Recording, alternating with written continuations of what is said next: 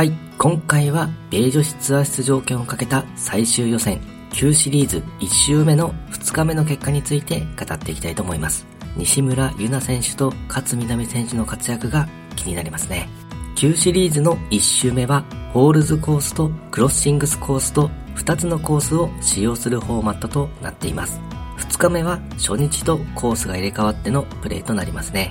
また2日目もフェアウェイのコンディションがあまり良くないようでプリファードライでのプレーだったようです。プリファードライとは無罰でコース上のボールを拾い上げて汚れを取り、状態の良い場所にプレースをしてプレーを再開するというローカルルールとなります。それでは各選手の結果について語っていきたいと思います。まずは西村優菜選手についてですが、2日目はクロッシングスコースパー72のプレーとなります。プレー結果は70の2アンダー、通算1アンダーで53位タイとなりました。2番ホールパー5ではティーショットがピンに絡んだもののカップの縁を舐めるパットでバーディーが取れず。4番ホールパー5では3打目をピン手前につけて長めのパットを沈めてバーディーが先行します。6番ホールパー5では3打目をピンそばにつけてバーディー。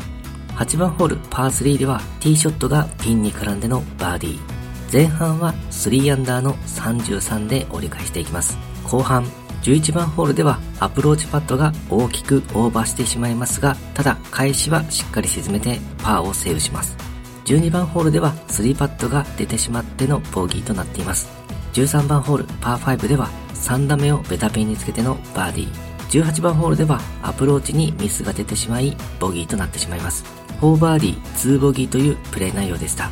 プレーを振り返っては今日もパー4で1回もアイアンが握れなくて精神的にきつかったが、昨日よりはショットがマシだったとコメントをしており、3日目に向けては距離が長いのでパー5でしっかりバーディーを取っていきたい。ショットも調整していきたい。と意気込みを語っていました。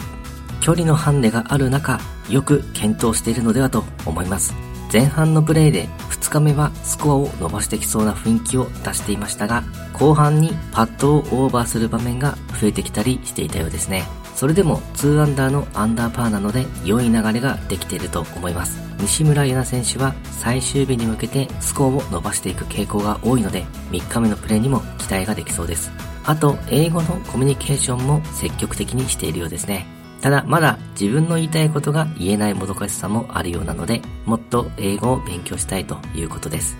そして、勝南選手についてですが、2日目はホールズコースパー71でのプレーとなります。プレーの結果としては70の1アンダー、通算1アンダーで53位タイとなりました。2番ホールパー3ではロングパットがピンの真ん中に当たってバーディーと思いきやボールは弾かれてカップインならずというアンラッキーな場面がありました。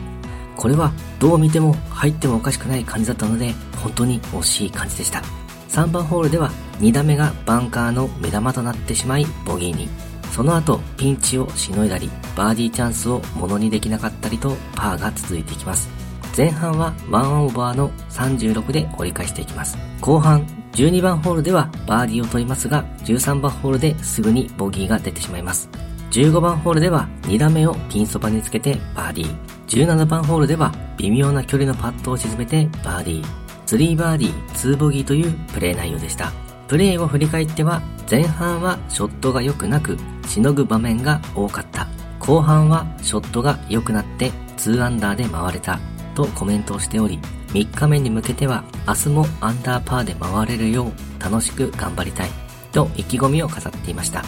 インタビューでの表情は非常に明るく、精神的にはすごくいい状態なのかなという印象です。そして初日のプレー内容が良かったので2日目はもっとスコアを伸ばしてくるかなと予想していましたがそう簡単にはいかなかったようですね。特に前半は流れがあまり良くなかったという感じだったのですが結果的にはなんとかアンダーパーで回れたのは大きいですね。パッティングも良くなってきているようなので3日目に向けていい流れができてきているのかなと思います。